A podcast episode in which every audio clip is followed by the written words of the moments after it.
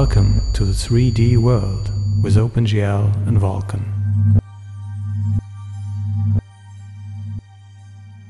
Hello and welcome to the OpenGL and Vulkan podcast. And today we're going to talk about frame buffers and what effects you can achieve by using frame buffers. So, first of all, what is a frame buffer? Well, um, without knowing, you have used uh, already frame buffers so far when you have worked with OpenGL. Um, because whenever you render stuff, this is written to a frame buffer and in the end it's displayed on your screen. And the frame buffer is nothing else but um, different pieces of memory which store different information about the 3D scene that you're currently rendering. So there is already a frame buffer that you're using, but um, yeah, you have not really uh, created it yourself, you're just using it because it's already there for you.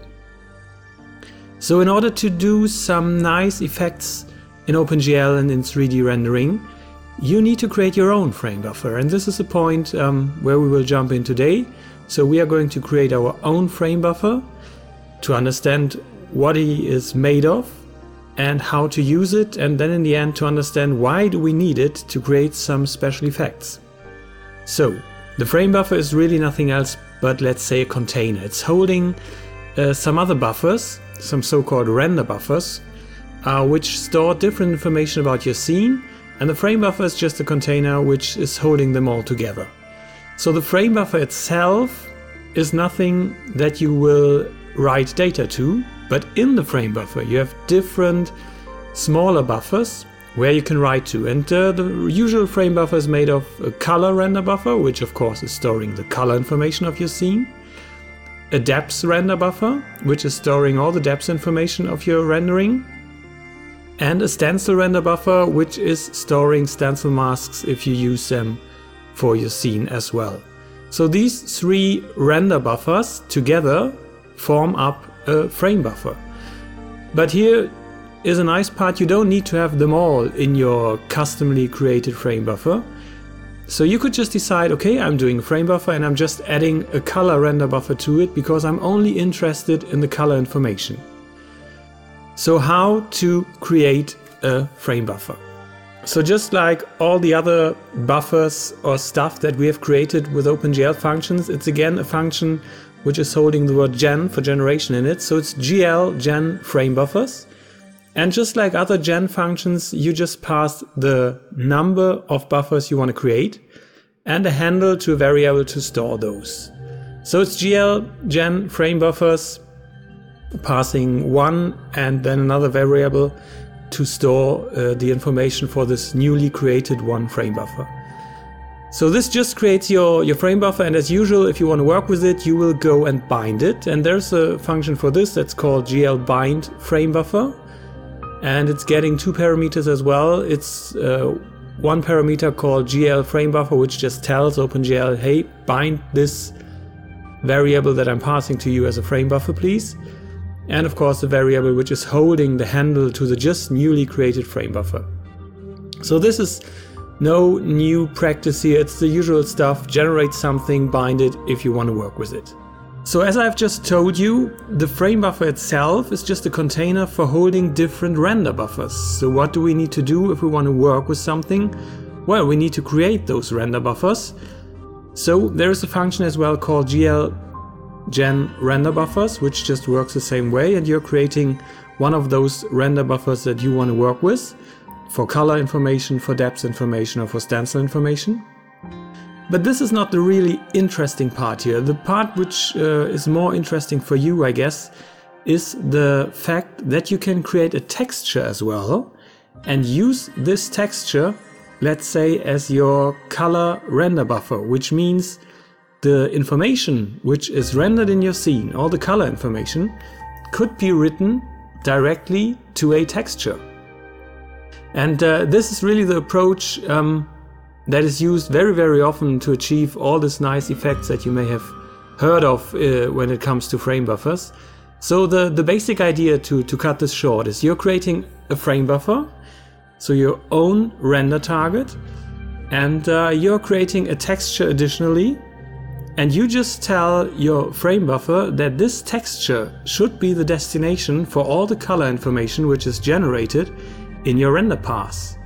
So that means you're not rendering the image to the default frame buffer, which means to the screen, but you're rendering it to a piece of memory on the graphic card, which you can use over and over again as a texture. Because the texture, it's always the same, you just need the texture handle to get a hold on it wherever it is in your OpenGL application. So, once more, the basic idea you just create a texture which is empty at the beginning, which has just the size of your screen, and then you tell OpenGL to attach this texture to your frame buffer as a so called GL color attachment, which means all the color information from the draw call will go into the texture. And now you may already come up with some ideas in your mind what this could be good for. Because any kind of, of post processing, any kind of uh, render result manipulation that you want to do needs this process in the first place. So let's say you want to blur your scene. You can't do blurring in the first render pass because by now you should know that every pixel is processed separately and even more important, it's processed parallel. And this means when you're processing one of the pixels, you don't know its neighbor pixels. You don't know if they even exist by now. So you can't blur the pixels to one another if they're not even existing. So here is the first good use case for, for frame buffers. So if you want to blur your scene, you are going to render the scene in the first render pass into your custom frame buffer. And in this frame buffer, you have attached a texture, a blank texture, to the so-called color attachment. So while you are rendering the scene, all the color information is not going to the screen, to the display, but it's going into this piece of memory, and this piece of memory can be addressed by its texture ID. So in a second render pass, you can take this texture ID and bind the texture, let's say, to a quad a quad that you just show full screen uh, on your um, on your display. And now that you know all the pixels already of the of the final image because they are there in the texture, you could start blurring. And blurring is really quite simple. You just take a few pixels from the left, a few pixels from the right, from the top, from the bottom, around the current pixel that you're looking at, and you just somehow sum up these uh, these color values and divide them by the number of pixels that you've taken. And there are different algorithms to, to get nice blurring, but in the end, it's this. You just gather some pixels around you and you somehow uh, mix them together so you get the feeling of a blurred vision, a blurred scene. So, once more, you render into a custom piece of memory and you just use this custom piece of memory as a texture in a second render pass to work on it. And blurring is just, just one effect of those. There are many different things that you can only achieve if you're having more than one render pass. But what but because what you realize right now, you can't do this all in, in one pass, but you need to render at least twice. You need to render first of all the scene as it is, and then render the image of the scene a second time onto a quad just to show this is what was um, visible in the first render pass, and then you can add some effects to it. And actually, this this is happening quite often in, in modern 3D applications.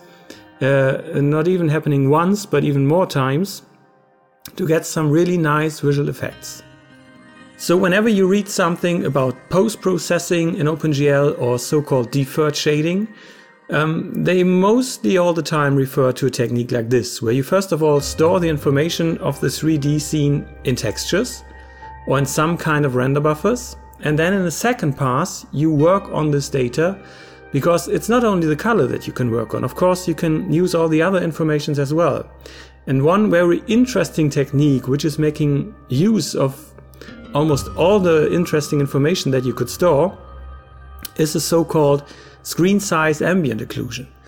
Again, I will add some information on my website opengl2go.net for this one because um, I know I'm using a lot of new terms here that you may not know, so just open the page alongside to see some images, what I'm talking about.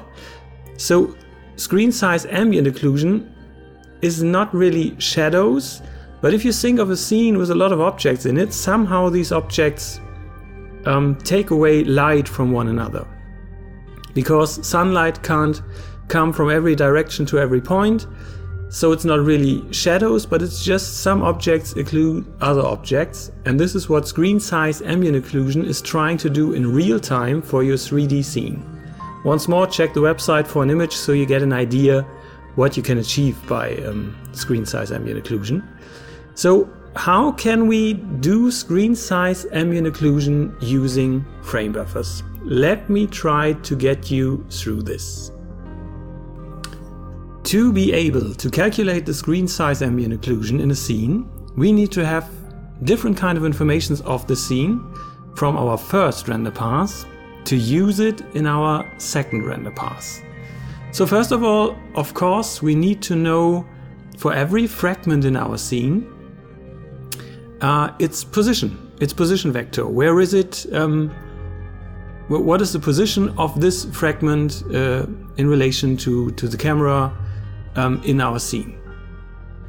Then, of course, we need to know for every single fragment what is its final normal in the scene. So, where is it pointing? Because we want to know all the surfaces and where they are pointing to to be able to calculate if they are facing other objects, yes or no. And of course, we need to know, and that's very important, the linear depths information of all the fragments in the scene. So, how deep is a fragment inside the scene? So we can decide if it's close to another object, yes or no. And this is where we need the frame buffer. Because we only can store this information when we use our custom frame buffer. So we will create, for example, textures which will hold the position information of the fragments, which will hold the normal information of the fragments, and as well hold the linear depth information of the fragments. And now some of you may get confused, how could I write normal information or depth information to a texture? Well, normal information is only just RGB values as well, because this RGB values in a normal map, in a normal texture, just represent the X, Y, and Z of your normal. So it's very easy to write these normals into a texture, a color texture as well. Just like the depth. The depth is just the value from 0 to 1. So you can write this one as well as a red channel value, for example, into a color texture, into a texture. So if you think about this approach and take a look at the website and the images I show you there, you'll realize um, that's really quite easy to write a lot of additional geometric information into, into textures. So once we've got all these textures from our first render pass, stored them in our frame buffer and in the textures we just created and attached to our frame buffer, we can go ahead and do our second render pass and use all these textures inside our shaders to calculate if objects in the scene or at least fragments in the scene, are close to one another. Because what, what we can do now in the shader is we can take the normals for each fragment and just cast some randomized um, rays around this normal into the scene to calculate if these rays uh, intersect with some other fragments in the scene. Uh, it's all simple mess stuff. I will post this one on the website as well because I don't want to give you now a formula here by audio. But um, it's quite simple. You can, by the use of these three textures, now calculate if objects or fragments in the scene are very close to one another or if they are not. And of course, the more objects and fragments are close to one another, the darker the scene will get at this point because the, the fragments, the overlapping objects, are somehow taking away the light from one another. Once more, this is not really a shadow that we're casting here, but it's just something that is happening in, in, in real life like this. Objects which are very close to one another just darken the space between them. So, this was just one example for using a frame buffer to achieve some, some nice effect.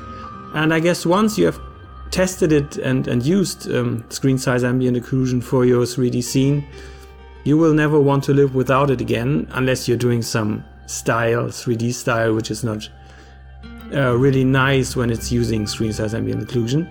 There are some, some points that you need to play around with, um, some randomized noise that you may implement here as well. As well, you may play around with the blurry effect of your screen size ambient occlusion to make it look nice. But I just wanted to give you a good idea of, um, of a technique which makes massive use of, of frame buffers. And you should really um, check out the links that I paste on, on the website, opengl2go.net, alongside with this podcast episode to uh, find a good page with some, some code examples and to really test the screen size ambient occlusion in your application as well. So hopefully I could give you a quick idea about frame buffers and what you can do with them today and that they are not as hard and as tricky as you may think and um, just go ahead try them and you will see it's really a great tool and uh, it just enables you to do a lot of cool stuff which you can't do without using frame buffers. So thank you for listening this time and um, hope to see you next time when we are talking about more advanced topics. I'm not quite sure what we will talk about the next time. Currently, I'm finding my way into Vulkan because the API is finally there, so I'm um, a lot of my time is going into learning Vulkan right now.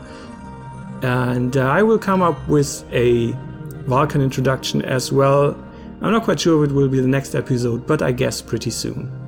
So thank you for this time. Um, stay tuned and hope to hear you next time. Bye.